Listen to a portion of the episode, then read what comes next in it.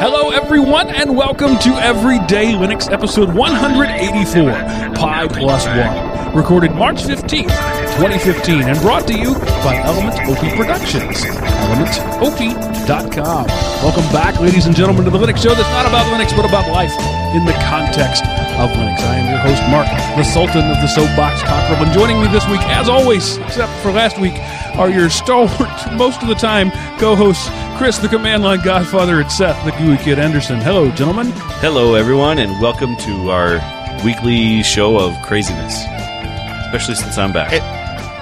And I have to confess that up until you read the title out loud, I was thinking that we were going to end up talking about the Raspberry Pi somehow. And uh, when you were talking, I was, oh, Pi Day. So Yes. It took Yeah, me a while. yesterday, there's a Pi Day every year, March third, uh, March 14th, 3.14. But um, this was a little different because it was 3.1415. And then if you did it at the right time, it was re- 3.141592654, I think it is. Um, Google it. Five three that would round Yeah. up to four. So depending So on if to, you go to Facebook, uh, and there were a million posts about it. So at uh, nine twenty four, nine fifty four, nine nine. 923 and 54 seconds something like that my brain has just taken a vacation uh was like the the pi to the greatest number you can get it using the julian calendar uh so julian or are we on the Whatever calendar it is. are we on the julian which what is the calendar I don't remember. I think it's Julian or what's yeah, the, it it was Gregorian first, and Yeah. then Julian, yeah. yeah. uh, Julius Caesar. Uh, he didn't do it; it was just named after him. But anyway, uh, so using the current calendar that we use in the U.S. and most of the world, um, actually it doesn't work in Europe because the day and the month are reversed. Yeah. uh, was the closest you could get to Pi. So everybody was going freaking nuts about Pi Day. So I thought I would honor that. This is Pi plus one. Did any of you have pie on Pie Day? I did not. I did. My wife I had went out actually. cheesecake, My, so it looks my- like a pie. That's close Well, a enough. cheesecake is a custard pie. Uh, it is. yeah. I mean, you call it like a Boston cream pie isn't a pie; it's a cake. Um, and you don't park on driveways or, or drive on driveways, and you don't park on parkways. So the language is screwed up. I had myself a nice lemon meringue pie for Pie Day, Ah, and I'll have the again tonight because we're not quite done with the pie.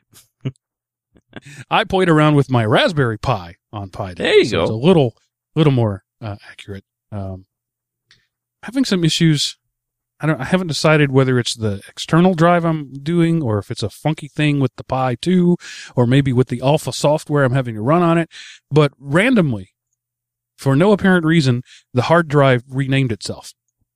So Well, it came from the factory with a name like. EDH uh, underscore one dash, you know, whatever, whatever the factory named it.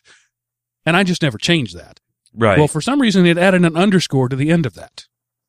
Thus, everything in my library was wrong because it was pointing to the wrong directory. hmm. Instead of ed-h1, it was pointing to ed-h1 underscore. I think we've and been it- hacked by the NSA. I think that's what it is. Oh, It's I over. think so. Run and I spent quite a bit of time before I figured that because in the in the GUI display, it didn't show the the underscore. It wasn't until I pulled up the file manager and got a textual uh, representation of it uh, that it showed the underscore, and I was like, "Well, that's funky." And so then I tried to rename it, and it wouldn't let me. Said I didn't have permissions to rename it. So That's I- weird. again, it, there's it, there's any number of things that could have been at play there, but suddenly all 300 and something movies, 326, I think I'm up to now, just disappeared. And I was Hmm. like, "Holy crap! What's what's the deal here?" Everything because the, the the the library was still there, but every time I clicked on one, it said this file is not there. And so I went into file manager mode, and there they all were. And I went back to the library, and it wasn't there. I went back to file manager, and they were, and and I That's weird. couldn't finally figured out it was that stupid underscore. Yeah, So- that's that's really weird. The only time I've ever seen anything like that is like when a, a drive tries to recover itself. Yeah. And, and, you know, like I said, it, there's any number of possibilities. I'm using a SATA 3 drive in a USB enclosure plugged into a Pi 2 running an alpha version of OSMC. So there's lots of points of failure that could happen there. Yeah, there is. That that's sounds like a headache. Is this the Pi 2 or the Pi? It's the Pi 2. It's the new one. Maybe So, maybe on somebody Pi took Day- a picture of it with the flash camera Could be. and Could fried be. it. I have it in a black case to prevent that. Oh, there you go. Uh, on Pi Day, the Pi 2 fought with me. It was angry for pie.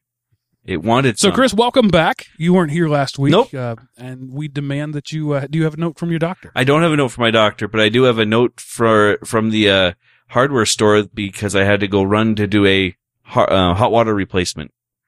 My uh, my mother's hot water heater went kaplooey Friday night.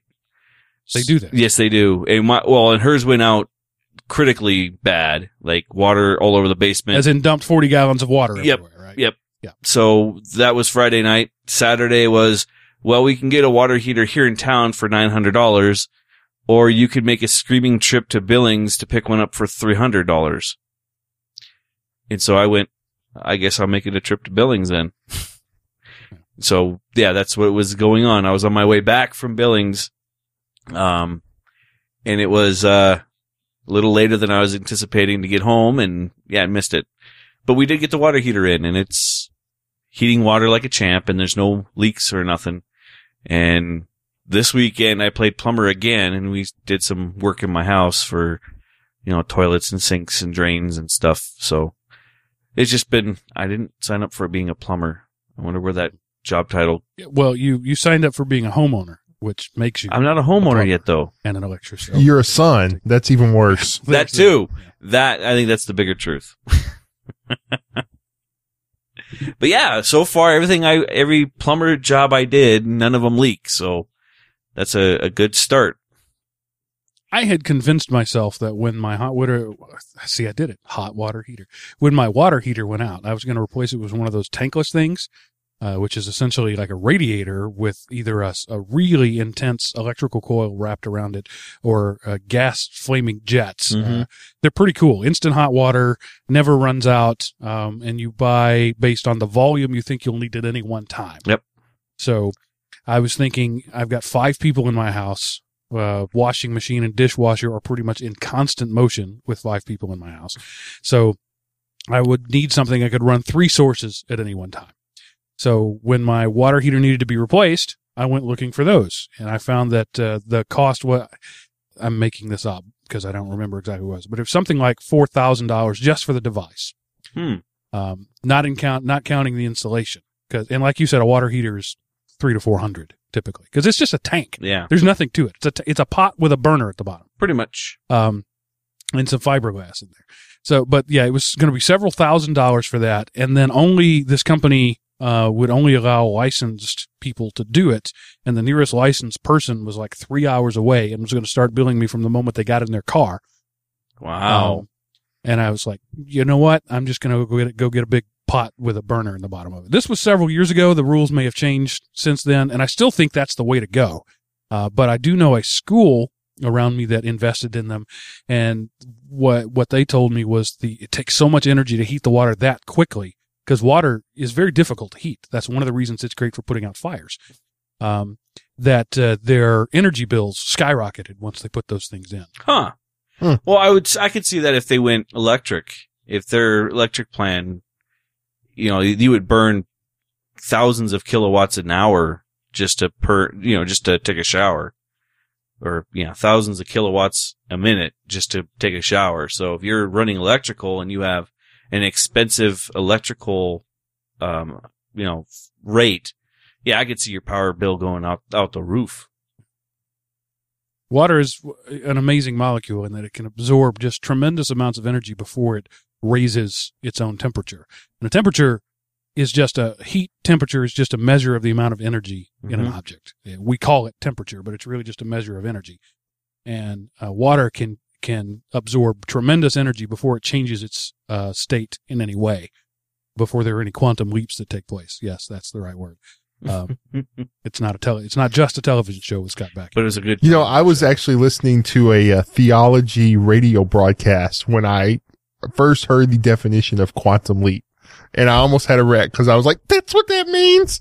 I went all the time and I had never, uh, I'd never bothered to research it.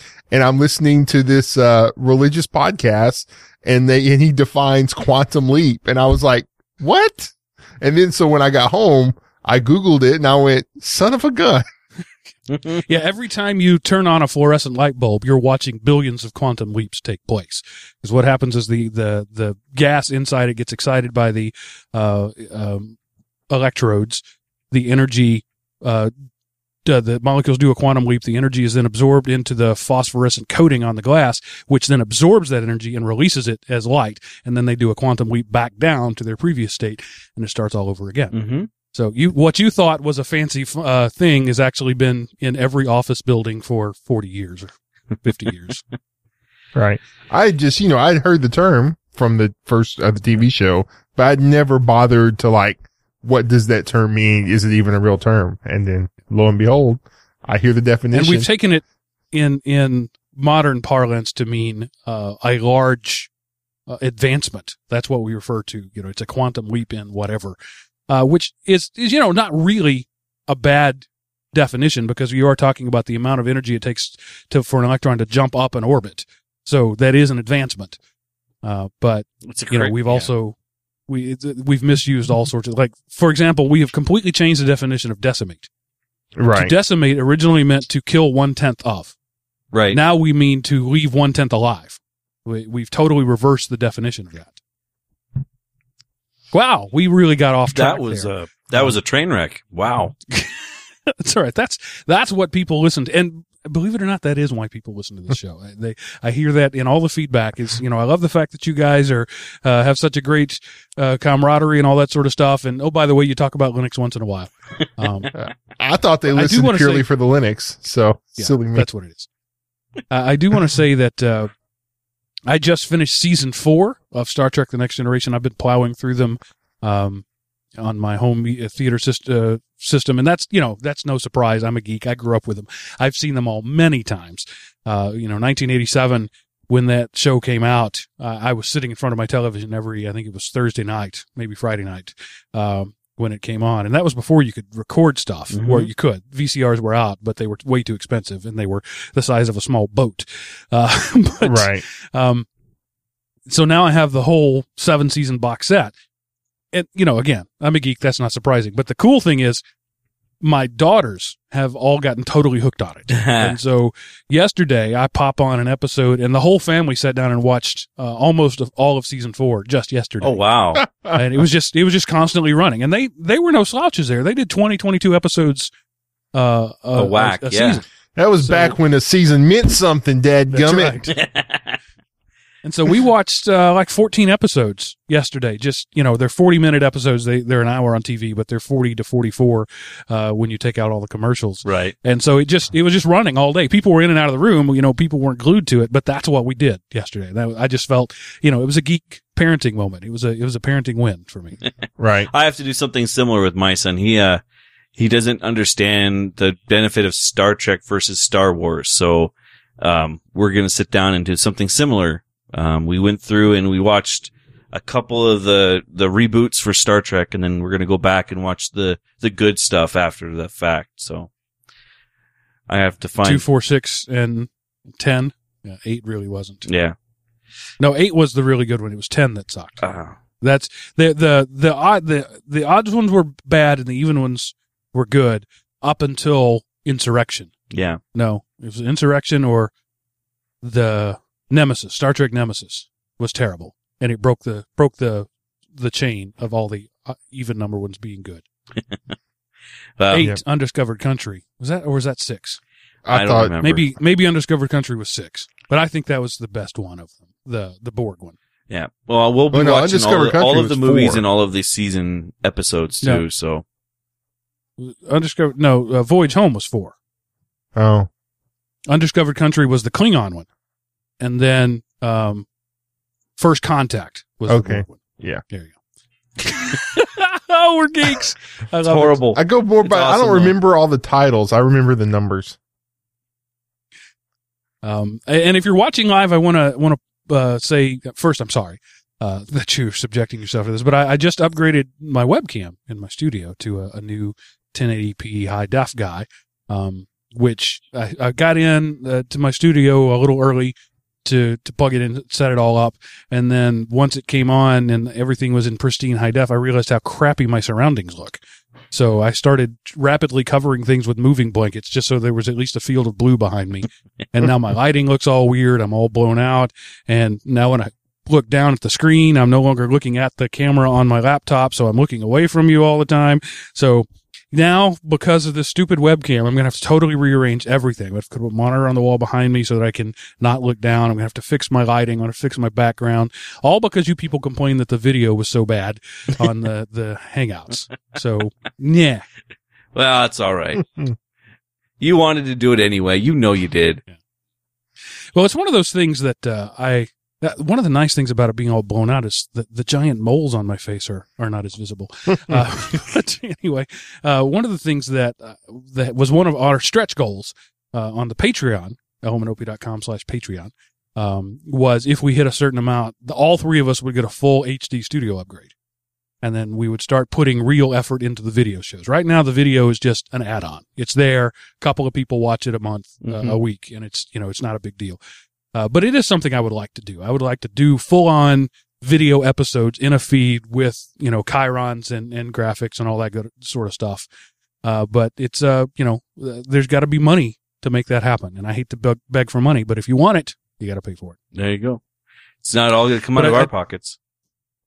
Well, there's, it's just not there to come out of our pockets. Exactly.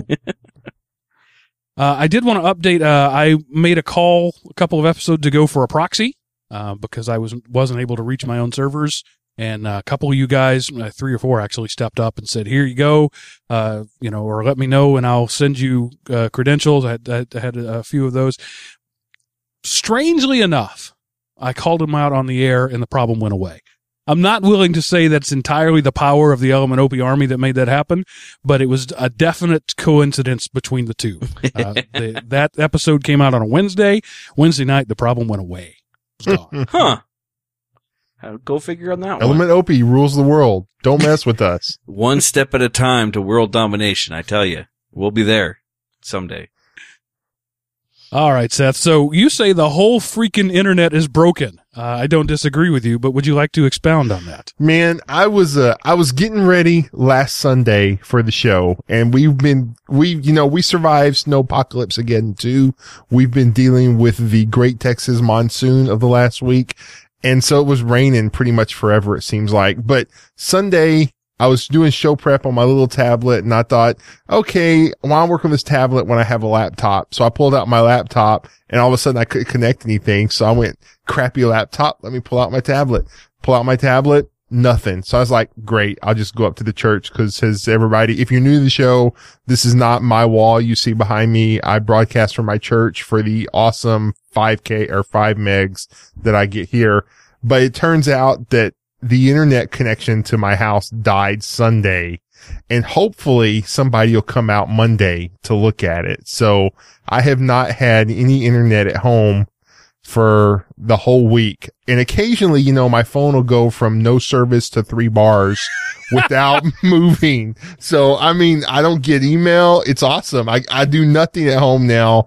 Uh, my online world consists of watching Dish Network.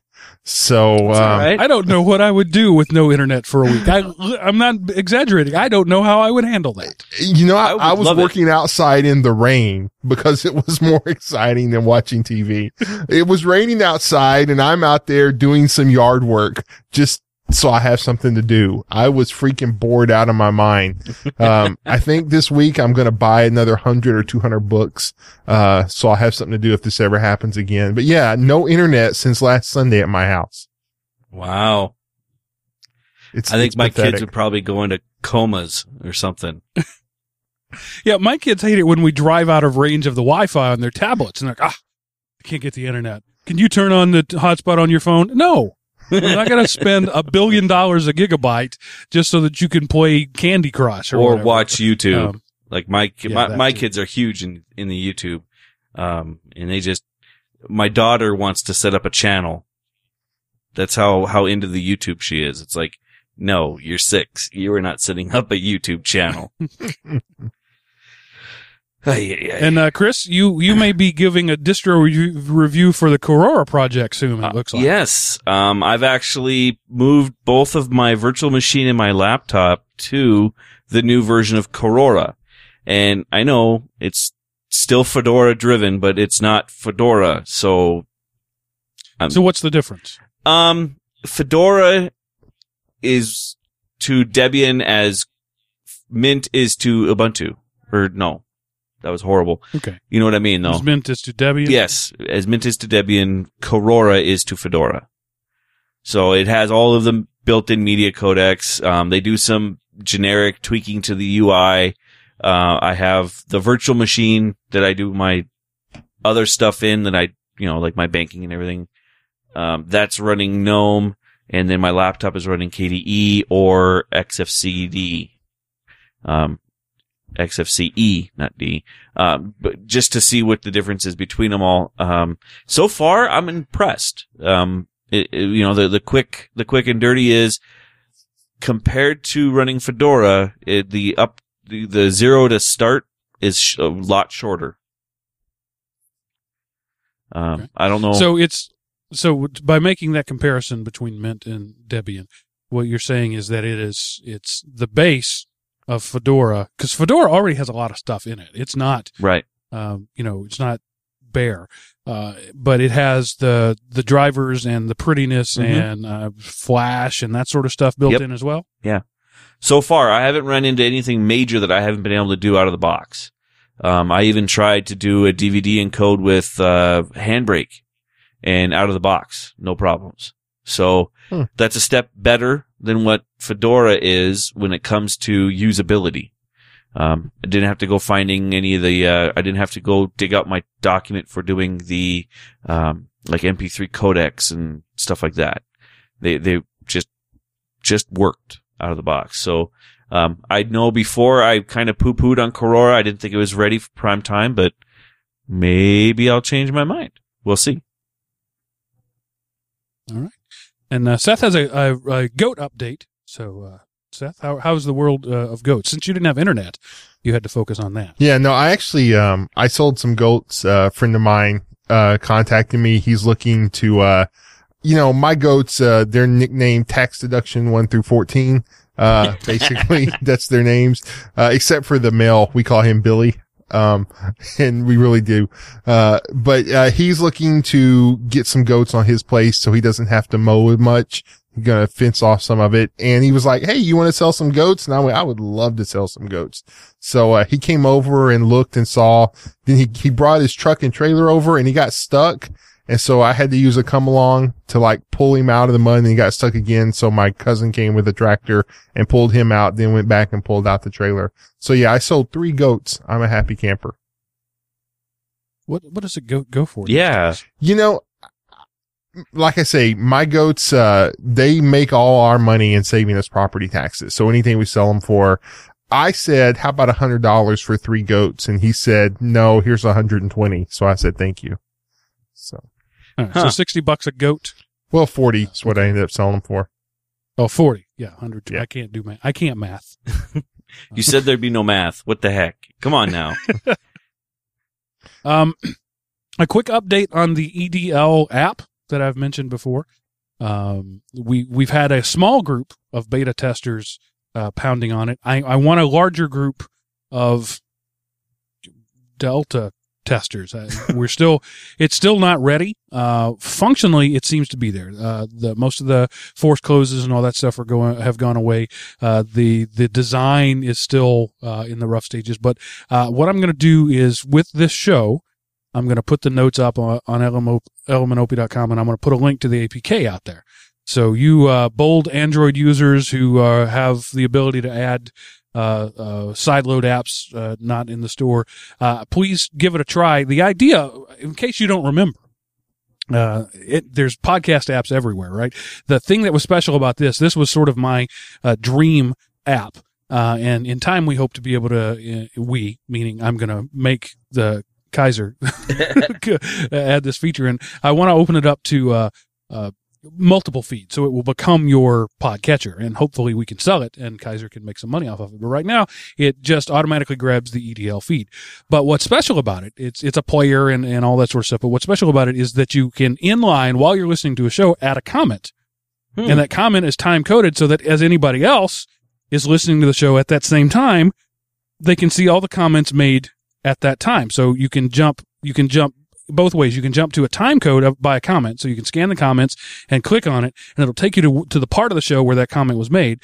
Or while you're playing along, uh, you can look and see that there were comments made at that time. And I, I'm, I'm pretty sure the notification, um, like as you're playing along, hey, there was a comment made here isn't, isn't working yet. So it's still, it's still in early days, but we need some people, uh, not only pounding on it, but using it. We want to, we want the community. So the idea is that this is the way for you to feedback to each other and have conversations around the podcast while you're listening to it. So it's an asynchronous conversation synchronized with the podcast Interesting. so that the conversation can go on for months or even years. Um, as people, as new people pick up the, the podcast, see the comments, add to them. Um, and I, I, it's exciting to me. It's the, it's the app I've always wanted. And, uh, I, I mentioned it on the show a couple of times and, uh, Kaiser, uh, popped up and said, Hey, I'd like to take a stab at this. And so he, we've been through several iterations just between him and me. And then we, I think there are like four beta users using it right now, not a b- bunch, but uh, we want more people pounding on it. So, um, I'm going to put it out there and I encourage you to please download this app and not just have it, not just look at it and go, well, it works or it doesn't work or it looks like crap. I want you to use it. I want to, I want these conversations because we need to see how, how the database scales and, and all this sort of stuff. So we need to, you know, there are thousands of you, not just dozens. There are thousands of you who listen to the show. I would love to see a large percentage of you using this app and commenting on it. And, you know, those times when you're yelling at me and pounding on your, your dashboard as you drive, pull over and type those comments in. That'll be so cool.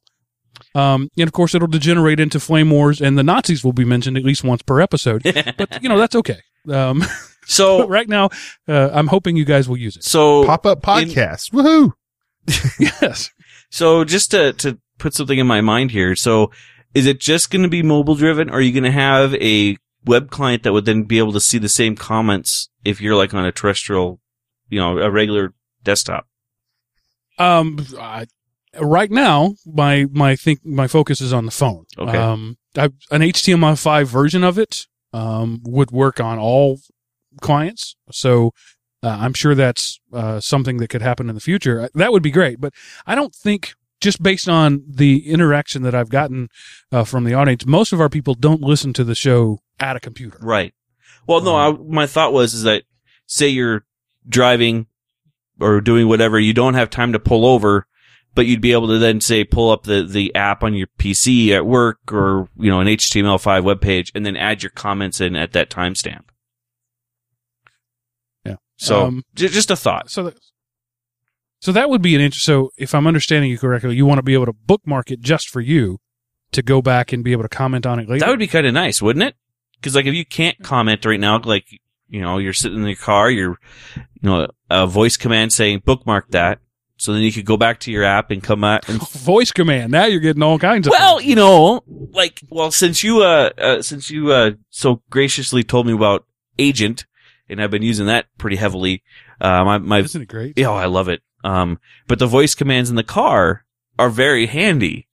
So when a text comes in, I'm able to reply right away and have it read to me, et cetera, et cetera. So it'd be really cool if I'd be able to, could say, you know, EDL bookmark and then it, you know, it doesn't have to be a very big command, just something quick that you can then come back and look at the app again and find all those spots where I said bookmark so that I could either write my com- a, a full form comment or revisit those particular spots.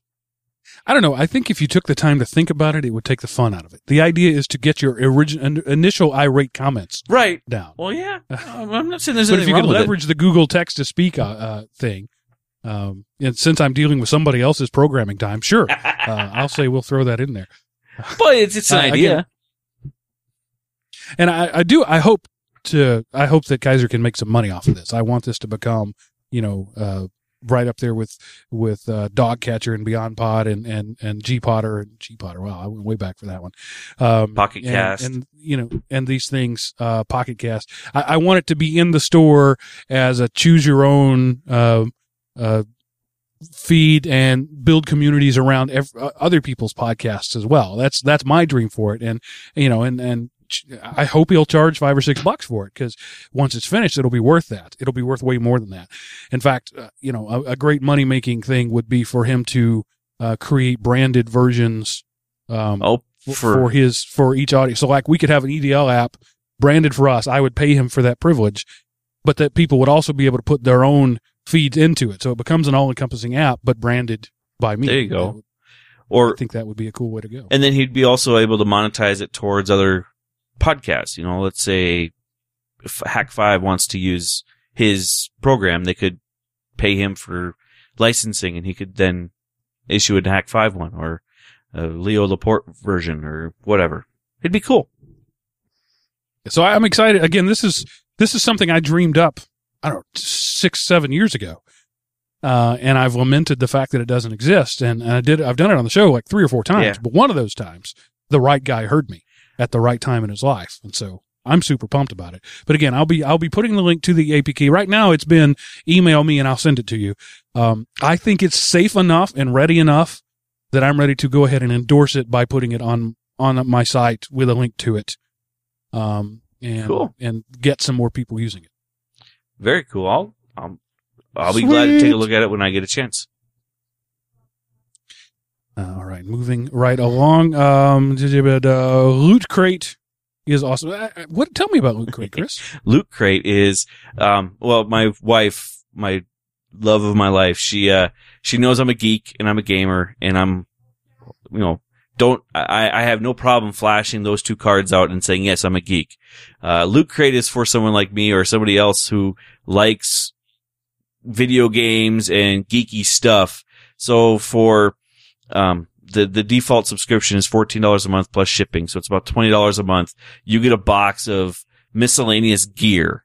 Um, so last week or last month was my first month of getting this and I ended up getting, um, a bunch of little, like I got the, a book for, um, Ready Player One, uh, some old school comic or let's see, this is a, an old school poster of Pac-Man. And then, you know, it was all based on old school games or tabletop games. Um, like, you know, how many times have you ever done rock, paper, scissors? I got dice that say rock, paper, scissors on them. so it's just little, you know, little gimmicky stuff that, you know, it's, it's something that you'd probably go, if you were in Spencer's, you'd probably find it and buy it, or it just shows up in your, on your mailbox. And the other thing that's really cool is there is a random mega crate that gets sent out. And it's like $2,000 of, of value. And somebody randomly gets it out of the, the pool of people. So, um, I've never met anybody who's got the mega crate, but the next one is worth like almost, what is it, $2,000? Um, because they just throw a bunch of really high end gear in them. I think they had a, a 3D printer in one of them, in one of the months. So it's kind of a cool thing if you like, you know, little figurines of Batman or Sonic or some other different game. I mean, they, they have a whole bunch of them. And then they have on their website, you can go back and see what they've shipped out before. So it's just a cool little site. It's definitely fun. Um, this month's theme is covert. So like spy stuff. So I'm kind of interested to see what actually comes out in the uh, loot crate this month. It doesn't doesn't sound like something that would appeal to me, but uh, you know, people who like this thing will find this the sort of thing they. Oh yeah, it, and there's lots of them that do this. There's a couple other different places that do um, similar to Loot Crate. Uh, I really like Loot Crate so far. Uh, my little brother's been getting it for a year now, and he says he'll never turn his he'll he'll pay his subscription every year. Um, because he likes all the little doodads he gets. He's got a wall of the little posters. Evidently, he's been getting. He hasn't got one every month, but every one he's got is the same cut, the same shape.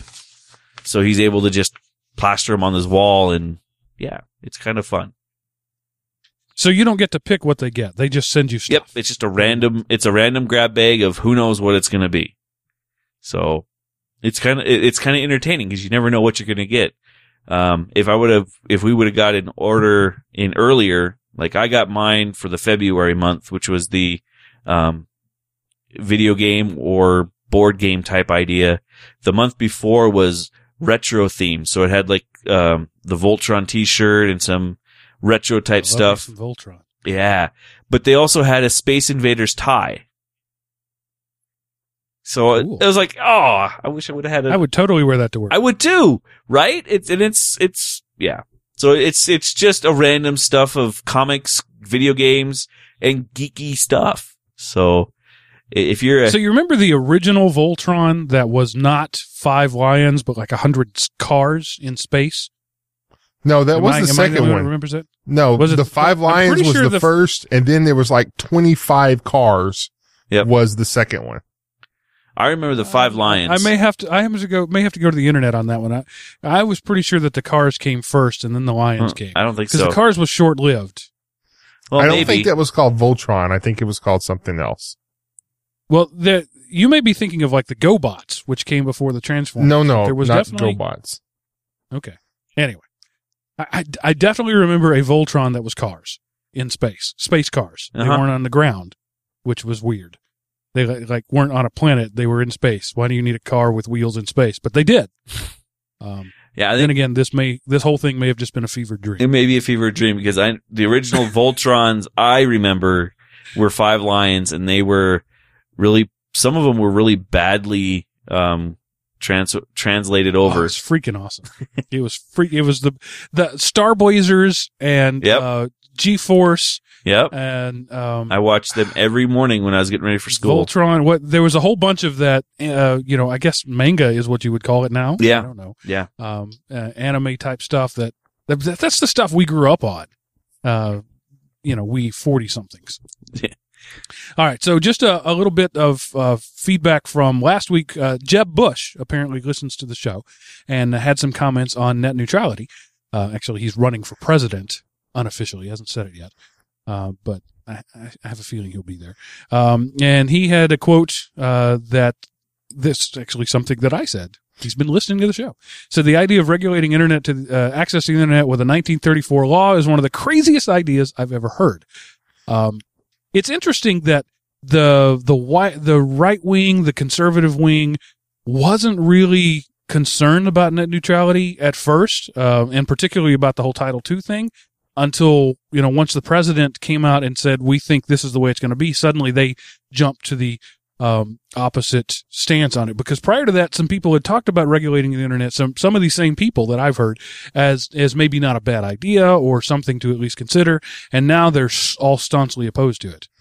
Well, you know, because they had to get the money from their lobbyists telling them to be opposed to it. um, you know, if I were going to make an editorial comment, that might be something like what I would say. And, you know, my thing is, if you think that, um, if he thinks, then wh- if Congress could come up with some good legislation that gave net neutrality, but not keeping the name, but the substance being different. So if they could figure out some way to guarantee net neutrality without sticking it in Title II, I would be all for that. But of the crappy options that we have, that one's the least crappiest. So It's the and least and crappiest. Jeb Bush is, in case you don't know, is the governor of Florida, or at least he was. I, I think he still is. oh, former, Um, he is former governor. Former. Okay. Yeah. So he's not a congressman. He's not a lawmaker. Um, so he literally has no power to do anything about this except to complain about it. The people who have the power to do it are Congress. They could write a legislation that regulates the internet in a sensible fashion, but they've chosen not to do that, and they've fallen back on a 80, uh, 90 year old law, Yeah. Well, 80 year old law. maybe it'll change. I'm hoping soon. But yeah, like the the whole point of the show last week was, um, I think there are problems brewing, but so far there's been nothing to complain about. So it politics around the world being reactionary, we're going to have to wait till something breaks in a huge way before we get anything new. Right. Because first it has to break, then you have to blame somebody, then you have to profit from the blame and and get your political capital out of the fact that it's broken. Then you fix it, thus doubling your political capital because you've blamed the person for breaking it and and you've uh, fixed it. So these these right wingers and and I am one myself, so I'm criticizing my own here. These right wingers who are now criticizing uh, the regulation of it are expecting bad things down the road, just as I am. Um, and so they want to go ahead and get on record now as having said this was a bad idea. Pretty much. Welcome to politics. Pretty much. Um, quantum computing. Um, it has existed for a while, but not in a useful state. Maybe that's changing. Yes. Um, I, has after I p- compiled the list of stories that I liked, I re- and I realized, wow, I might just I I must work for Google or something because most of these stories have something to do with Google, and it, it just you know, there's been other weeks where everything came from Yahoo, so it, that's just kind of how it worked here. Um, but um, this week, uh, in a breakthrough, researchers from UCSB and Google they have figured out uh, how to stabilize an array of nine qubits, which is, you know, in binary, you know, you can have a one or a zero and, but the qubits can be like four or five different things at once. And, um, it was really cool. Um, so one of the things they did, they found out is as the arrays get bigger, they become more stable.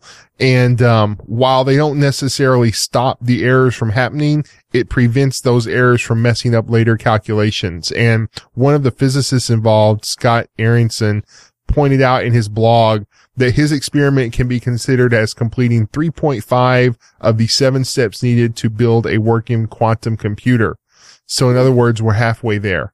Um, and, uh, one thing that he pointed out, the errors that the nine qubit array can protect against are only the kind of errors that show up in regular computing. Protecting against errors that would show up in quantum computers will require more complicated programming. So it's like, we're figuring out some of the problems that have kept us from getting to quantum computing, but at the same time, we're realizing that once we get there, there might be other program, uh, other pro, other problems that will need to be addressed. So, uh, quantum computing, while still not here, appears to be closer than before.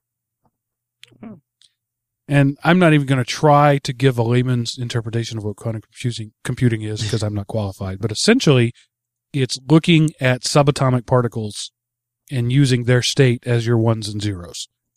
That's that's the kindergarten version of it. So everything in the computer world is one or zero, and you look at this state and it's based on its spin or any number of factors.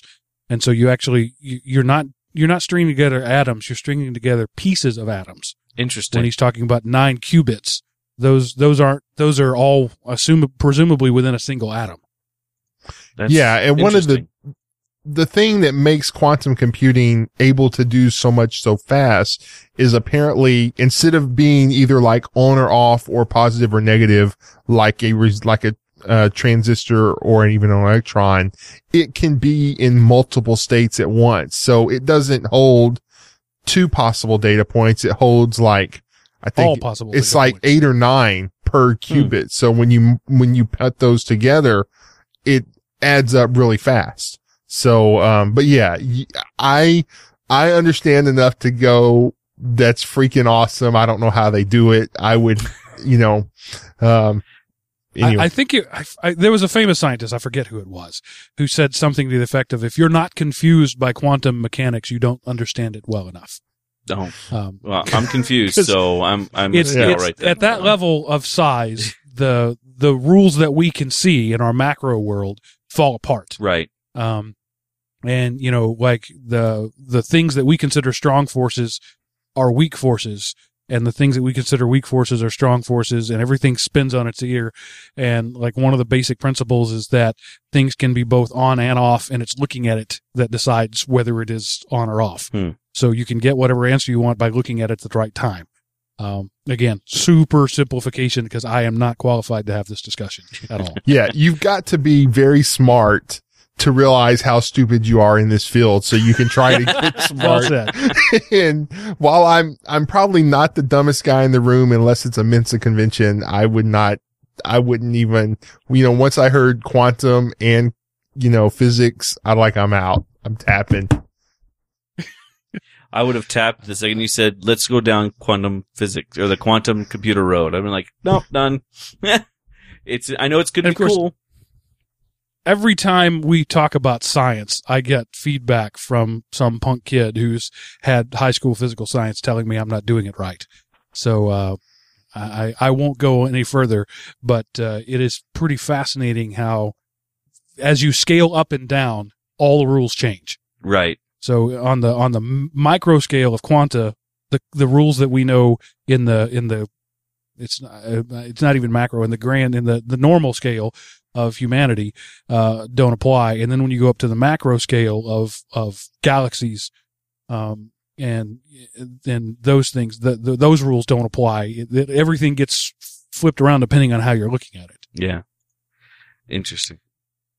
It'll be And, uh, you know, it'll be cool when while we're- happens. The, the neat thing about quantum computing is that we'll be able to screw things up faster than ever before. Nice. I Uh, like that. And we, we already are pretty good at that. Now we're actually, uh, moving, uh, hardware, uh, flaws right into, to hardware. We don't need software anymore. Yes. Um, this is another story thing. We can thank Google's team of expert hackers at Project Zero. They have uncovered a serious security problem lurking in modern DRAM devices. Um, so, and it's kind of like the hardware, you know, industry goes, Oh yeah, but that's reliability stuff. We know about it. Um, but people want cheap RAM. So the researchers found that as DRAM cells have shrank or shrunk, it has become harder to isolate memory in one address from corrupting data stored in another.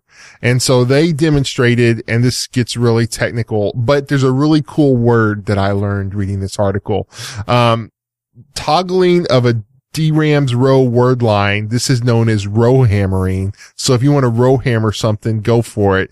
Um, it stresses intercell coupling effects that anyway, basically what happens is if you change the data in this portion of memory, it can affect the memory in an application next to it. And so you can, in this one application, you know, maybe you're sandboxed or whatever, the software doesn't matter, but you change the memory in another application and you kind of get control over it. So, um, you know, they didn't test a ton of devices. They, um, they tested 29 different, and these are like Intel x86 model laptops built between 2010 and 2014, and they could flip bits in like half of them. So, um, and, but one thing to note is that all these machines tested were DDR3 RAM, which is currently out there, but, um, the DDR4, however, it seems to contain some rowhammer mitigations, and so maybe this issue has been addressed already. Um. But yeah, so row hammering, that's the important takeaway from here. It's, uh, you can, you can change the software's memory to affect memory that eh, you can take every software precaution possible, but this is a hardware vulnerability that would bypass anything. So Interesting. and and one in which you have to have uh, dedicated access, not necessarily physical access, but you've got to be able to hammer on the literally hammer the row of of memory uh, for a long time in a very specific way. Uh, this is the ultimate, you know, spear phishing. I know that this guy on this laptop is some has something I want, and I'm going to just go to town on it and and burn up his CPU uh, in the process of it. But it's certainly something that, say, a, a large government entity with three letters as the uh, uh, in- in- initials uh, could could and would use, and probably are using. Uh, so it's not really something that you or I are going to have to worry. That's my my editorial. I don't think you or I have anything to worry about here because it just requires too much resources for average script kiddie to deal with this one. This is this is international level espionage tool. Yep. Uh, but it is something that is baked into an existing set of RAM uh, that somebody just decided to look for. And so, as Seth said, it's it's not the current latest RAM and it's fading away, but what's in the newest one? right. yeah, It's interesting. You know, go figure that so we can figure that out just by hammering the row. And it's it's a it's a a manufacturing defect, not a a specification defect. Right. well, it, And it's because I was going to say, Seth. is it a defect or is it a byproduct of manufacturing? So you mm. can't really say if it's a defect because what they're doing is they're trying to make it smaller. So it's not necessarily a defect. They didn't, you know, this, this row, there was the, the alignment didn't get off and put it too close. It's just the byproduct of making this stuff smaller and having an 18 terabyte SIMM chip the size of your fingernail toe jam. Right. You know, and it's just- using the cheapest supplies built by the lowest bidder right. Right. uh, to to create it. Yep. It's interesting. So it's we we have brought this on ourselves. oh yes. We want it faster and smaller. That's I want a 50 happens. pound portable backpack with a 17 inch mono screen that I have to, I'll be safe from everybody. Did you have one of those? I think I remember you you having one of those from your dad. Yeah, I, I, the suitcase, the Yeah. eighty eighty eight. it, it's not like 40 pounds though. It's just like, I don't know, 10 or 15. So, that's all. Yeah. Um, and it only has a little five inch green screen Yeah. and the bottom is the keyboard. Yep. 8088 processor. That's prior to the the single 8086 and then the 286, 386, 486. So you're nine or 10 generations out on that one. Yep. Um, and it had some, some amount of K of RAM in it. Oof. Yep. I remember you brought that over to my house and I was like, this is the most amazing thing ever. um, and, and, well, I- I'm going to stop there. Uh, moving right along, S- surprise newsflash: uh, Linux geeks fight with each other. Now they're doing it in code, like in the code. Well, and actually what they've done is, um, the Linux Foundation is kind of, um, put out kind of like some conflicts, re- conflict resolution. Um, so the new code, it was made as a Linux patch and it says, if however anyone feels personally abused, threatened, or otherwise uncomfortable due to this process, that is not acceptable. If so, please contact the Linux Foundation's technical advisory board or the individual members and they will reserve, re, they will work to resolve the issue, um, to the best of their ability. Um, and then the foundation's executive director added, we believe the guidelines are grounded and then blah, blah, blah. So the patch was written and it was uh, signed off on by 60 developers and accepted into the kernel by Linus himself. So, you know, he has a reputation, has, uh, you know, not, not the nicest guy to get along with, but he understood and he accepted it into the Linux kernel. So there is officially conflict resolution, um, put in the, uh, Linux kernel now. So hopefully we can all get along and, you know, keep milking this cow for all the golden eggs it'll lay. It's, you know, basically, it says if you don't like it, talk to the board. yeah, basically. Um, and that's the. It's a. It's weird. It's a conflict resolution policy patched Into the into the code of conduct conduct which is written into the source code of the kernel if i'm reading this right Yes. so it is it is both code and uh, directive and uh, license all in one thing So it's not only software code, but it's also a code of conduct. So, Yeah. I, I mean, you know, that's kind of cool that they did it that way. And so that way, you know, everybody in the Linux kernel development community, they have access to the patch and they, they can see it.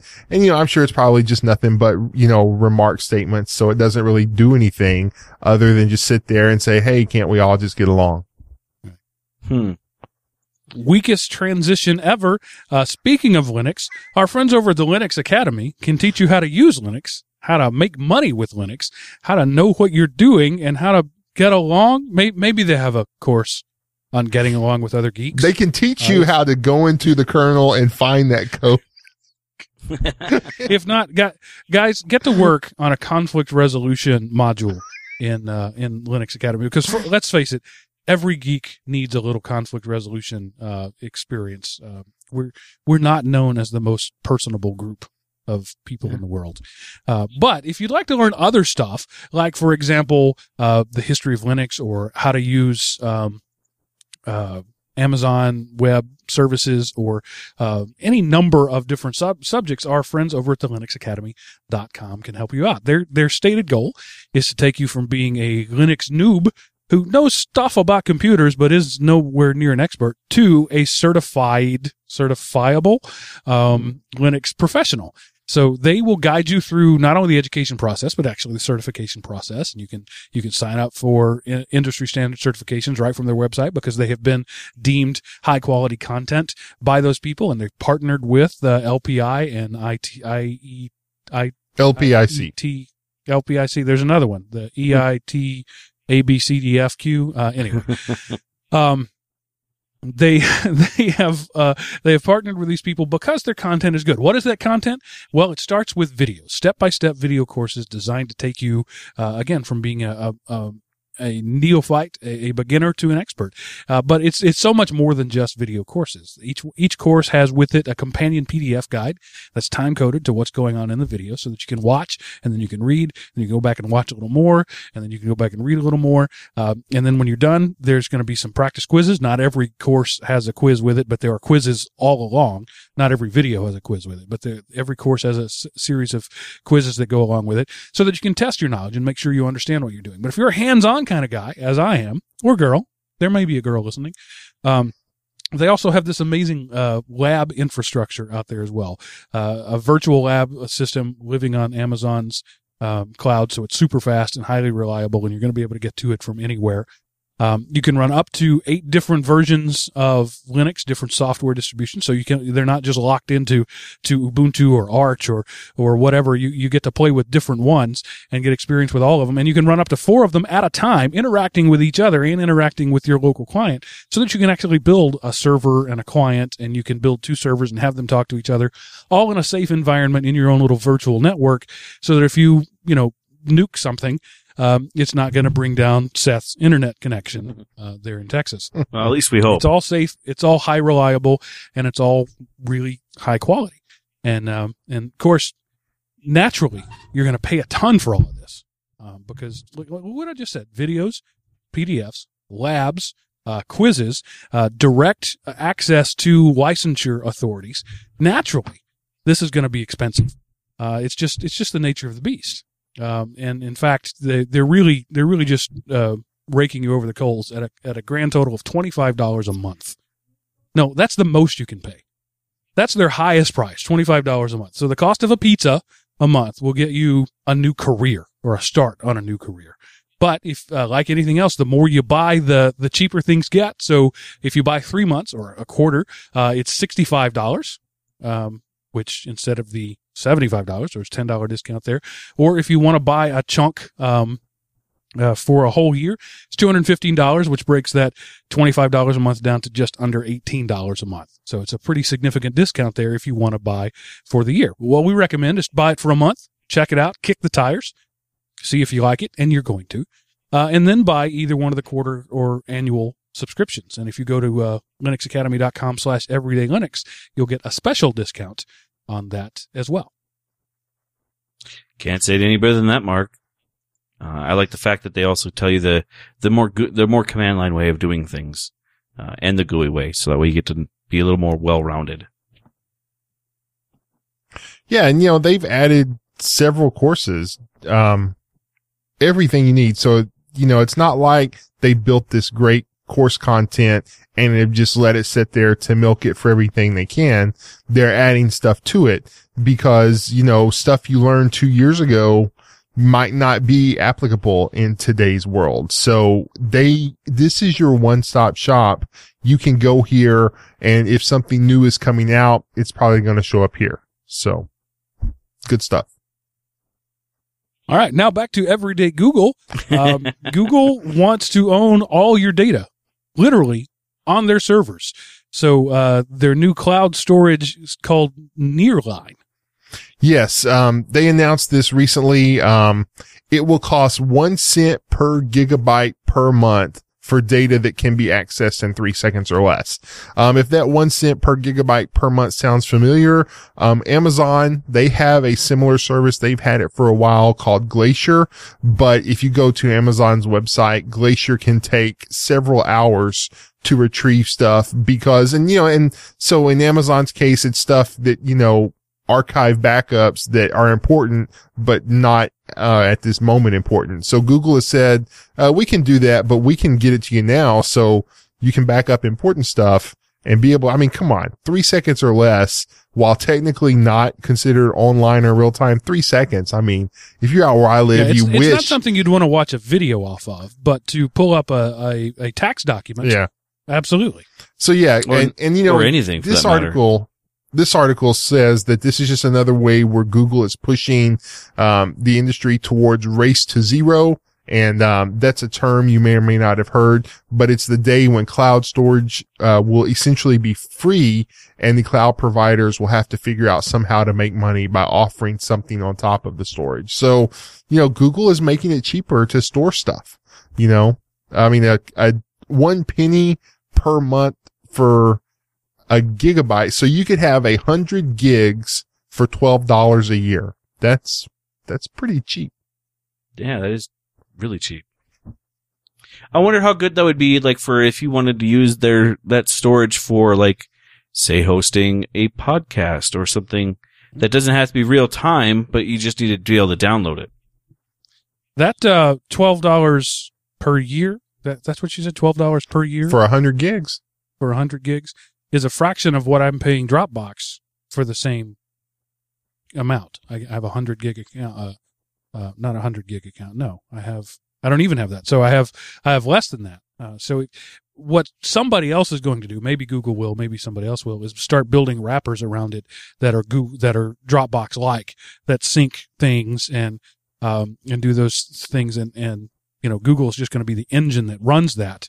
People may even build whole uh, services off of it and and eat the cost of their the Google storage for their business. Um, Yeah. But yeah, I mean twelve dollars a year for hundred gigs, that that is essentially free for all intents and purposes. That counts as free. Well, and Well, who knows? Maybe they have a thing where if you buy so much, you know, that's just their intro price. I don't know what it would be if you want to buy a hundred. Would they give you a break? I don't know, That's- but that's I free. mean, how do you give a break off of a penny? Yeah. I mean, what? Where do you go to next? You start cutting pennies in half. I don't know. You go. I, I have no Fraction of a idea. Bitcoin. Yeah, so it's at that point you start measuring uh, terabytes instead of gigabytes. Like if I wanted to order, you know, a hundred terabytes, would I get a special deal? I don't know, but what's a hundred ter? I mean, I'm really terrible at on the fly math like that, but that's like a thousand bucks a year for a hundred terabytes. Mm, Uh, well, no. Uh, one terabyte would be a thousand dollars a month. A hundred thousand. Yeah.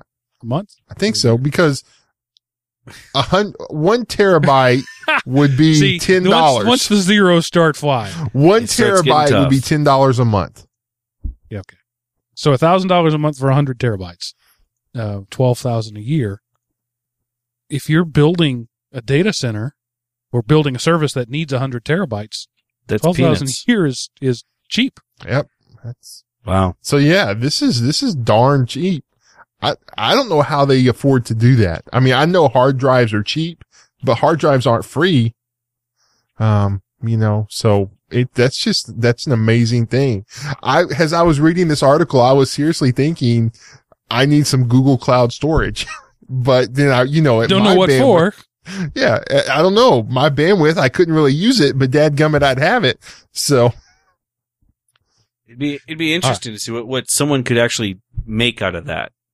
You know, if you're thinking about storage is basically free, you could do all sorts of things with it, especially if it's not real time in, in need. There's lots The of problem with- use. the problem with that is this next story we're about to talk about. Um, there was a, uh time where people all over the world could not access Google services, um, because of a routing leak from an Indian broadband internet provider. And by Indian, we mean from the country of India. And a, just to refresh people's memory or maybe educate them a little bit, a routing leak occurs when a network provider broadcasts part of their internal routing tables to another company through something called the border gateway protocol. And, you know, and I'm not saying, oh, look at this, haha, Google went down, but this is just to show people that sometimes, you know, the people who, you know, run the routers that make up the internet, they need to really stay on top of what they're doing because it was a couple of years ago through the border gateway protocol, large sections of America were subject to the Chinese firewall policies Right. because of incorrectly configured border gateway protocols. So, you know, here, if you have all of your data and Google storage and it's super cheap, but somebody misconfigures a router, you can't access your stuff because all of a sudden it's gone. Um, so, you know, this is just one of those stories that be careful about putting everything online Right. because through no fault of your own, no fault of your ISP, you know, somebody else messed up something and the next thing you know you can't act. And let me tell you you don't want to be without the internet for a week because i can speak to this one from personal experience. It is not a fun time. Luckily you know i could stay late at work a little bit and just kind of you know youtube or whatever uh after work. So it wasn't total loss. I didn't kill myself or anything but um it's not fun. So you know be careful. Um it, it's just you know I, I don't know. It's just one of those things to remind people that, hey, the internet is awesome and it's great, but at the same token, it's not ready to be your source of life yet because. Well, eh, we've talked about this before Yeah. in different ways. The, the problem is the internet was built on inherent trust. right. Right. So with the border gateway protocol, as, as well as lots of other protocols, if if you get a packet from another router that says, "Hey, here's some new information," your router says, "Okay," Mm-hmm. because it's got no reason to verify it, and there's not only no reason, there's no mechanism built in to verify it. Um, a lot of the the fancy routing that happens, the fact that you can get, the fact that we can have this conversation over Skype and record it uh, on YouTube and and do all it happens because routing is happen happening autonomously. Right. Um, if if there were checks on that, if there were verifications on that, it would slow down or even break the process. So we have this free flowing uh, amoeba of data that relies on everybody trusting everybody else. So so far, these two examples that we've talked about have been mistakes, but it could just as well be malicious. Uh, Right. And these these things take time to propagate out to the world, and then take time to self correct. So let's say somebody in you know uh, Iran decides they want to be malicious, they could do significant damage for a short period of time to the global internet infrastructure. Uh, it would be correctable and they would be able to shut down the border. They would be able to stop listening to the border gateway protocol from Iran. I'm picking on Iran because they're not nice people, uh, in general. Okay, Emails will begin Yeah. uh, Yep. flowing down anytime. I, I can see Um, him coming. But uh, the the thing is that a bad actor can do a lot of damage for a short period of time, Right. and it's just inherent by the way we've built this thing. Well, and another drawback is there could be nothing wrong with your network or your ISP. Everything could be functioning normally, but the rest of the world isn't seeing you based on whether it be an accident or malicious. Everybody who tries to go to elementop.com slash Amazon for their shopping convenience, you know, all of a sudden ends up on Newegg. And, uh, so Amazon's lost money and we're not getting the thing. And I, we're set up correctly. Amazon is set up correctly. AT&T got their stuff together for our site and they're set up correctly. But something outside of our control that we don't even know about could prevent other people from being able to access our information. And again, this isn't the sky is falling. You know, I mean, I love to be the tinfoil visor kind of guy. This is just to not acknowledge that that is a possibility and have some vague contingency plan in mind, it, it's just kind of foolish. You know, it's, it's sort of like, well, it, it's like a lot of stuff, but I'll just, I'm, I was going to go into some analogies and the analogies would have taken even longer to explain. So So what, one of the ways to insulate yourself from this is to store all of your data locally on a new, for example, 10 terabyte hard drive. Oofta. 10, That's big drive. Yeah, and this is the kind of drive that's going to be designed for, I mean, it will fit in a regular drive bay. I have no idea how expensive this would be. Um, but I just wanted Six or seven dollars at least. at least, you know, I mean, what is the going rate? A penny per gig. So, um, but yeah, this is, uh, let me see the name of the company, HGST, um, freaking 10 terabyte hard drive and they're expecting to ship Q2 of 2015. So sometime within the next four months. Um, If I remember correctly, HGST is one of those uh, white label people that they make hard drives for other people. So it may end up being a Hitachi or a Samsung or a, uh, an LG or something like that, Right. uh, made by these people. Yeah, I um let me see. I HG aren't they the That's ones that used to be IBM hard drive? Uh, Hitachi Global Storage Technology. Um yeah, these are the ones that used to be IBM hard drive and then they were bought by Hitachi and now they're a wholly owned subsidiary of Western Digital. So um these are like um you know, it's sort of like when Dell bought Alienware and they kept the Alienware brand because Alienwares are freaking awesome. Uh, Western Digital purchased this, but they kept this brand because this brand is freaking awesome. We did the, uh, Backblaze report. Uh, Right. and, and these were the drives that, you know, for all practical purposes never failed. Um, their failure rates were so much less than the other people. But yeah, freaking 10 terabytes. And if, if you're if you're putting ten terabytes on a three and a half inch disk, the error correction there has got to be off the wall. So yeah. I, I'm imagining there's a processor that just ten years ago would have been on a desktop. That's that's going in this hard drive to do the error correction at that, uh, presuming assuming it's at any speed. So if it's at SATA three, you know, six gigabit per second speed, um, at that storage density, oh my gosh, um, it's probably got 30 terabytes crammed in there and just error correcting like a madman the whole time. Yeah. That's just. I wonder nuts. how long SpinRite would take to run on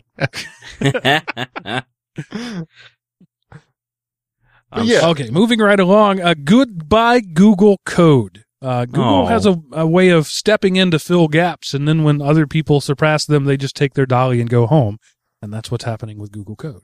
Yes, they announced um, this week uh, when we started the Google Code. Pro- let me start over. When we started the Google Code Project hosting service in 2006, the world of project hosting was limited. We were worried about reliability and stagnation. So we took action by giving the open source community another option to choose from.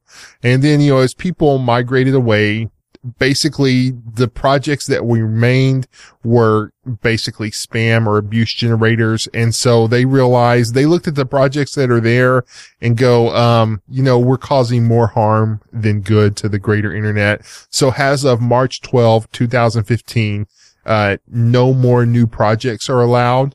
Um, and come August the 24th, 2015, it will be read only. So now if you have a project there today, you can still develop it and work on it. 2015. Yes. Did I say something else? You said 2014. That's already passed. Okay, yeah. 2015. So you can still work on and develop projects that are there. Um, they have until August 2000, uh, August of this year. And then come January of next year, the project hosting service will be closed. So between August and January, people will be able to download and access what's there, but they won't be able to modify what's there anymore. And then come hmm, January. So of your year- stuff out, send it over to GitHub, start over from there. Yeah. yeah. Cause nobody The uses sooner the source better. storage anymore. They're for losers, apparently.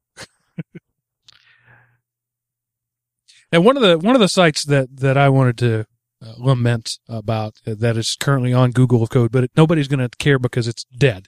Is Webcam Studio. Um, it was something that I was super excited about about three years ago. Um, it's a live video um, compositing. It's essentially what Google Hangouts does, only better uh, for Linux. And there are other tools that do that on Windows and Mac.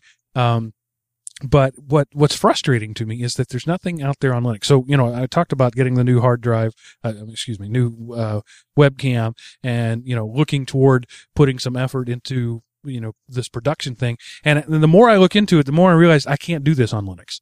I'm going to have to get a Windows or Mac machine in to do my Linux show because the tools that I want don't exist on Linux. Yeah. Um, it's garbage. they're, they're, and, and I know I'm going to get emails saying, well, have you tried X that does one tenth of what you want to do?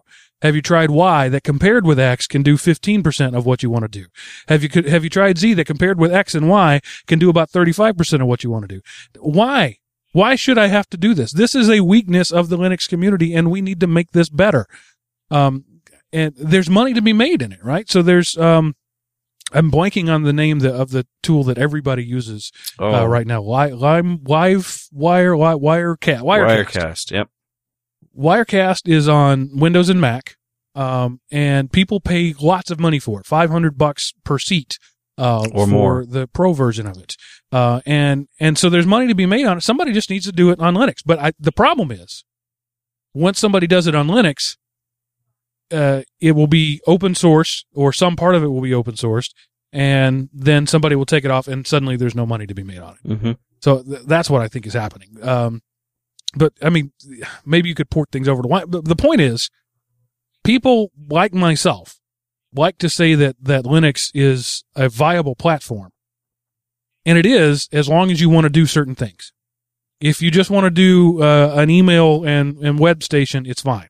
If you want to do a gaming station, it's fine. You want to build a server, it's amazing. You want to do a, a live video webcast? No. um, I'm using Google Hangouts here because it's the best thing on Linux, and it's not even on Linux. It's on the web, Right. It's uh, class- but it does it doesn't do everything I want to do. Well, and there's other Um, things too that are missing that, that we, that people have in Windows that we don't have in Linux world. Uh, we were talking pre-show about how you can't adjust your white balance because there's no tools allowing you to adjust it. Right. Which is, is, ri- And- and- it's ridiculous. We should have those type of tools, but you know, we just See, I'm have willing. I'm I'm willing to not blame the Linux community on that particular one because this this micro this webcam is made by Microsoft, and if I put it on Windows, I can use their drivers and I have those tools. They just haven't open sourced their uh, APIs, their their code to their drivers, so that, that it can be done on Linux. So that's on Microsoft. Um, they they, but but also it's because Linux is you know 0.018 percent of of the people they care about. Right. And so it's not worth hiring a programmer to port their stuff to Linux. So I'm I'm willing to give a pass on that one. But these other things that are not hardware specific that can be done with just, you know, just using tools that are available, but it's hard and it's and it's going to take a lot of time and and you know the guy who was making Webcam Studio was was really on on uh, par to, to, to on the way to do some great stuff. I used it for a while, uh, and when it was you know it was still in the alpha state, it wasn't even beta, and it was really good. But he you know got a real job, and I'm not mad at him about that. Uh, and he put all his stuff out there on Google Code and said, "All right, guys, pick up uh, pick up where we left off." And the internet responded with cricket chirps. yeah. So there's a thing that's going to go dead when Google Code goes away, and it's something that I need and something that I'm willing to pay for, frankly. Um, but it's just it's just not out there. It's not the tools that I want to do. Uh, the tools for an advanced user just aren't available uh, on Linux in so many cases, especially in, in the terms of of media, of of broadcasting and audio and, and video. I mean, as I've said before, I, I do the recording for this show on a Windows box because my mixer doesn't work on Linux. And again, I'm willing to give the Linux people a pass on that because it's the Alesis company that didn't make a driver for it. But, you know, it's, it's a self-replicating thing, right? If we had better tools, more people would be using it and there would be a bigger market for them to, to write drivers to. Right. It's just a chicken and egg thing. And right now there is neither in some of them, in some tools. Now you have other tools, you know, like, um, I'm sure we're going to get some flack or some, some angry emails about the fact that we're, we're not seeing any, any love about Kdenlive or, um, what's that other one? Shotwell? Is it Shotwell that does video editing? Or, Yeah. Right. And that's fine for offline post-production. Right. and they're still not as good as their Windows or Micro- Microsoft counterparts, but at least they do exist. Uh, the trouble is for live video and audio, stuff just doesn't exist. Right. Or if it does, tell me I'm wrong. If it does and I don't know about it, awesome. I'd love to know. Let me know. So tell us, people, get on that, get on those emails and let's, let's hear some, something other than flame. It'd be nice to hear some creative thoughts instead of just, you know, marks full of garbage. So one one of my goals is to make this a fully produced live video uh, production, and I want to then record that live video and produce it. I want to have an audio feed and a video feed. Something I've wanted to do for a long time. Two things have held me back. One, it's expensive, and I just haven't had the you know the spare resources to do that. You guys are stepping up. Uh, and, and with Patreon and with the Audible, uh, link and the Amazon link and, and the, you know, great guys over at Linux Academy, uh, letting us, uh, uh, uh, prostrate ourselves to them, uh, for sponsorship. Um, the, the, money is now coming in. It's not, it's not huge, but it's, there's some there, right? For a long time, this cost me money. Then for a long time, it was a break even thing. Now I'm starting to make a little money. So I'm taking that money and I'm, you know, I'm giving back. We've talked about that. Uh, I take 10% of everything that comes in and I give it to some, uh, worthy open source project. I'm, I'm paying these guys, which is something that for three and a half years, they didn't make anything. Now they make a pittance, but at least they make a little money.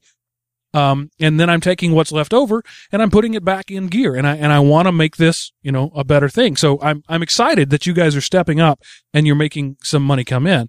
More would be better as, as with everything, you know, as with, with uh, everything except maybe bacteria. Uh, more is better. Uh, and, and I'm, I'm confident that's going to happen. But I also know that unless things radically change, when I get to that point where I have the resources and I have the, the, the capacity to do the thing I want to do, I'm going to have to do it on Windows. Which is sad. And that just makes, that frustrates me. And it's sad. We shouldn't have to be in that position. You know, we're trying to be a Linux only show and, you know, it's sad that we don't have the tools to do it. So, yeah.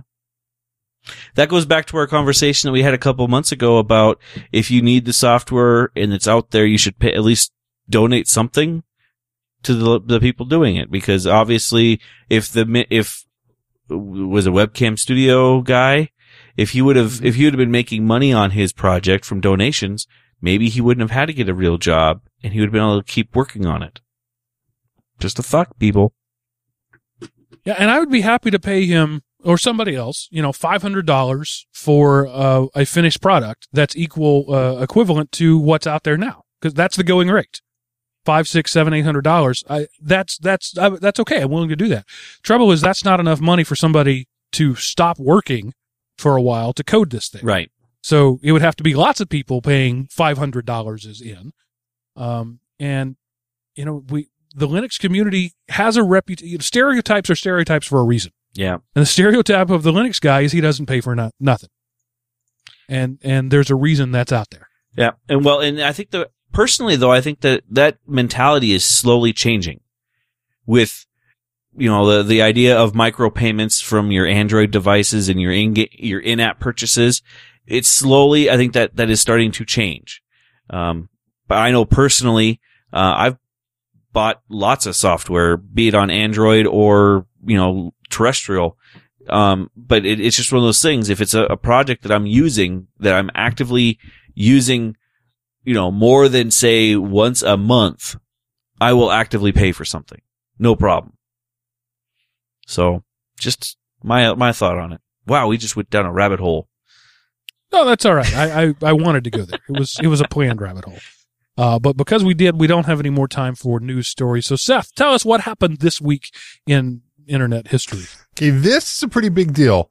Um, March 15th, 1985. So 30 years ago today, actually, the first internet domain name is registered symbolics.com. Uh, you go there today. It's like this weird page that doesn't really do anything but sit there and perpetually load. Um, but it was the first internet domain name registered and that happened this week in history, lo these 30 short years ago. So here's the about page from Symbolics.com. Symbolics.com is owned by a small investor group in Dallas, Texas. The site offers unique and interesting facts pertaining to business and internet history. Symbolics.com is also also, offers uh, unique advertising opportunities for select for select companies. So how did I come to own the first domain domain name registered on the internet? Symbolics.com was registered on March 15, 1985. I was five years old. I like to tell everyone that I had incredible foresight as a toddler, but that's not the case. Hmm. Uh, so the Symbolics Computer Corporation, they registered the name and they, they were ahead of their time. So that's a neat little thing. So you go to the about, uh, page for that and learn a little bit, a bit about it. But See, the about site page itself? wouldn't load for me earlier. I, I it just Okay. clicked and it wouldn't do anything. So this time it came up for me. So doesn't seem to be super useful from what I can tell, but I've only spent 45 seconds on it. yeah, There's well, you, you spent here. 30 seconds longer or you spent 44 seconds longer than what it takes to find out everything. So, um, but yeah, so th- that happened. That's a, I mean, that's how young the internet is. 30 years old is the oldest residence around. Well, that's, yeah, that's the, the web, not so much the internet. Well, so well, the first internet name. Right.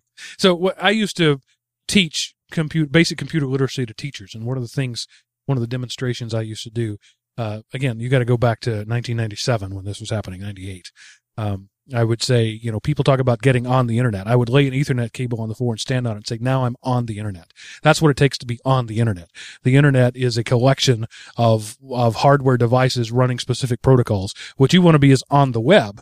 And the web is a software device that sits on top of a hardware device. And I use the analogy of uh, the calculator in Windows. You load the calculator. It's not a real calculator. It's a software calculator that performs the functions of a calculator on the computer. And that's what the web is. The web is a software device that runs on top of the hardware internet. Um, so I get, I still to these days get a little, uh, to this day get a little cranky when somebody says, you know, I found it on the internet. Really? You were crawling along a fiber optic cable and saw it? You found it on the web. I have a better Yeah, luck finding because I- something on the internet than in it at my bandwidth. That's just because I'm pedantic and a jerk. uh, so Seth, what happens? What do you have this week to lower my productivity so that you look like a better hiring opportunity? Okay, well, this week I'm actually out to help people uh, get ahead in life. So this is a good one. This is if you go to magnifymoney.com slash compare slash savings accounts. This shows you the best rates Oh, cool. that can be found on uh, web-based uh, banks. Because as you know, most brick and mortar banks charge you money to not do anything with your money. But like, for example, and this has actually changed from whenever I first came across this site earlier this week. Um, you can find, um, 1.15% interest on a zero minimum balance at Quorum Federal Credit Union. So, and again, you're thinking that's only 1.15%. If you think that's nothing, go look and see how much are you making on your savings account. So, um, Compounded daily. yeah. That's that matters too. Yeah. Yes. Interesting. Um, you know, but yeah, so this is just a different thing. this. And, and these numbers change because like I say earlier in the week, um, Salem 5 Direct at 1.1 was the best one out there. So here it is in less than a week, you know, and maybe has the, um, it has the Fed talks about raising interest rates. These numbers will go up. So if you're looking to, and for quorum, you don't have to, you can open it with $10. You know, start now with a few bucks and as you get a few more, put it in there. Um, you know, this is, I'm, I'm helping, I'm giving back. Oh, did you go away or did I go away? Uh, I think Seth did. I think Seth went away. All right.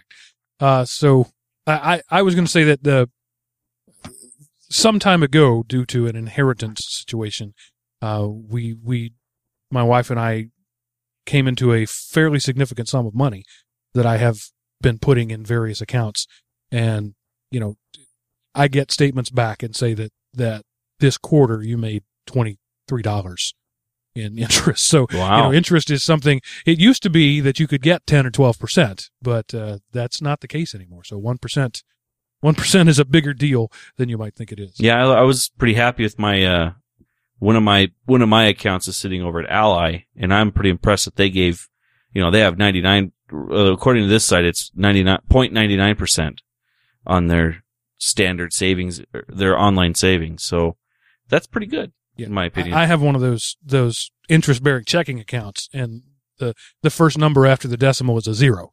That's that's my regular interest rate. It's zero point some uh, point zero something. yeah. So with with 0.99 as your savings, and I think it's 0.79 for your checking. Um, Ally has been treating me really good. Are you back, Seth? Can you hear me now? I can hear you. Now. Okay. I, I, I could always hear y'all. I don't know what happened, but yeah, I'm at Discover. So I get 0.9 and, uh, I'm thinking about leaving them, but at the same time, uh, why move? You know, I don't know. Maybe open another one. Who knows? but All right, so this is the part of the show where I tell you how you can. Were you? Was there something else? no, no, I was just going to vamp a little bit more. Okay. Uh, this is the part of the show where I tell you how you can let us know what you think through the EDL app. Now, make that happen. But also, you can go to elementop.com, click the contact us button. You know, now if I say that everybody's going to do the app, now it's incumbent on me to be reading all the comments from the app. Wow. Um, I'm not sure I want to commit to that. But anyway, go to elementop.com, click the contact us button at the top of the page. A nice little form comes out there with one of the hardest captchas in the world. Um, and you fill that out. It sends a nicely formatted email my way, which gets uh, priority in my inbox. So I always see those. Uh, unless they go to spam, which doesn't happen often, but has happened. Uh, also, you can send us an email directly, edl at elementop.com. That goes to all three of us, uh, lest you think I am filtering your brilliant comments uh, from the other gentleman. Or if you would like your voice to appear right alongside ours in the in the show, you can dial 559 I am Opie anywhere in North America. Um, and uh, if you live outside the the the U.S., or outside of North America, I don't even know if you can call that number, but just send me a recorded file and that'll be fine. You send me a, a voicemail through whatever.